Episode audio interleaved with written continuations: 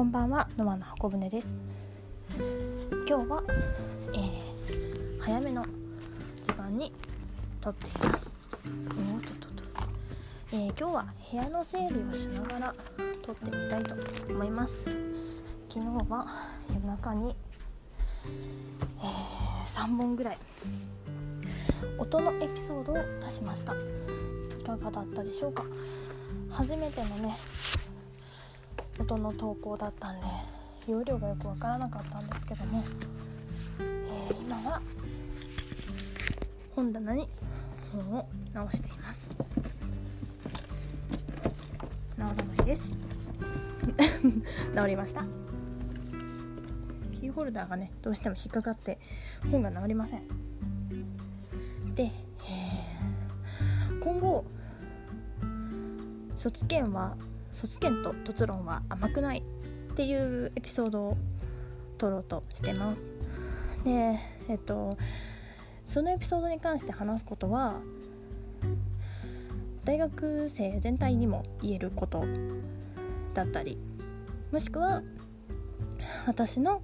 通ってる大学の私が行っている研究室だけに関係する内容だったりします。でその場合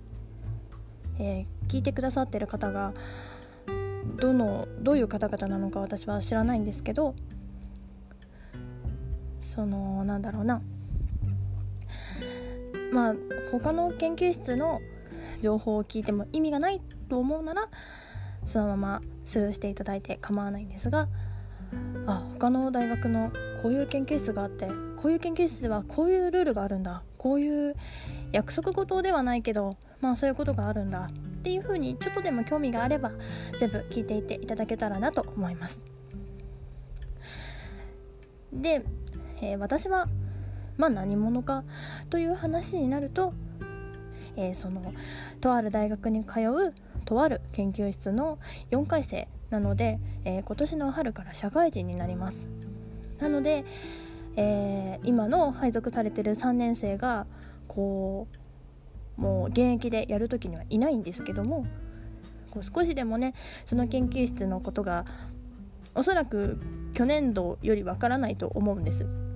私たちが3年生の時は対面で研究室に来れたっていうのもあるので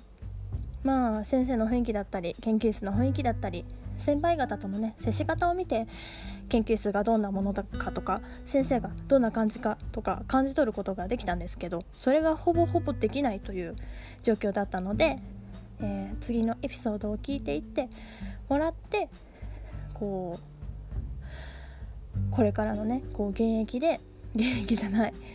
あの2021年度の学生たちがメインとなってこう研究室ライフを進めていくっていう状況で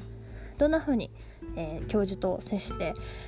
もしくは教授がどんな人かっていうことを知ったらもっと教授に対する接し方っていうのが変わってくるんじゃないかなっていうのを思って、えー、撮ろうと思ってます。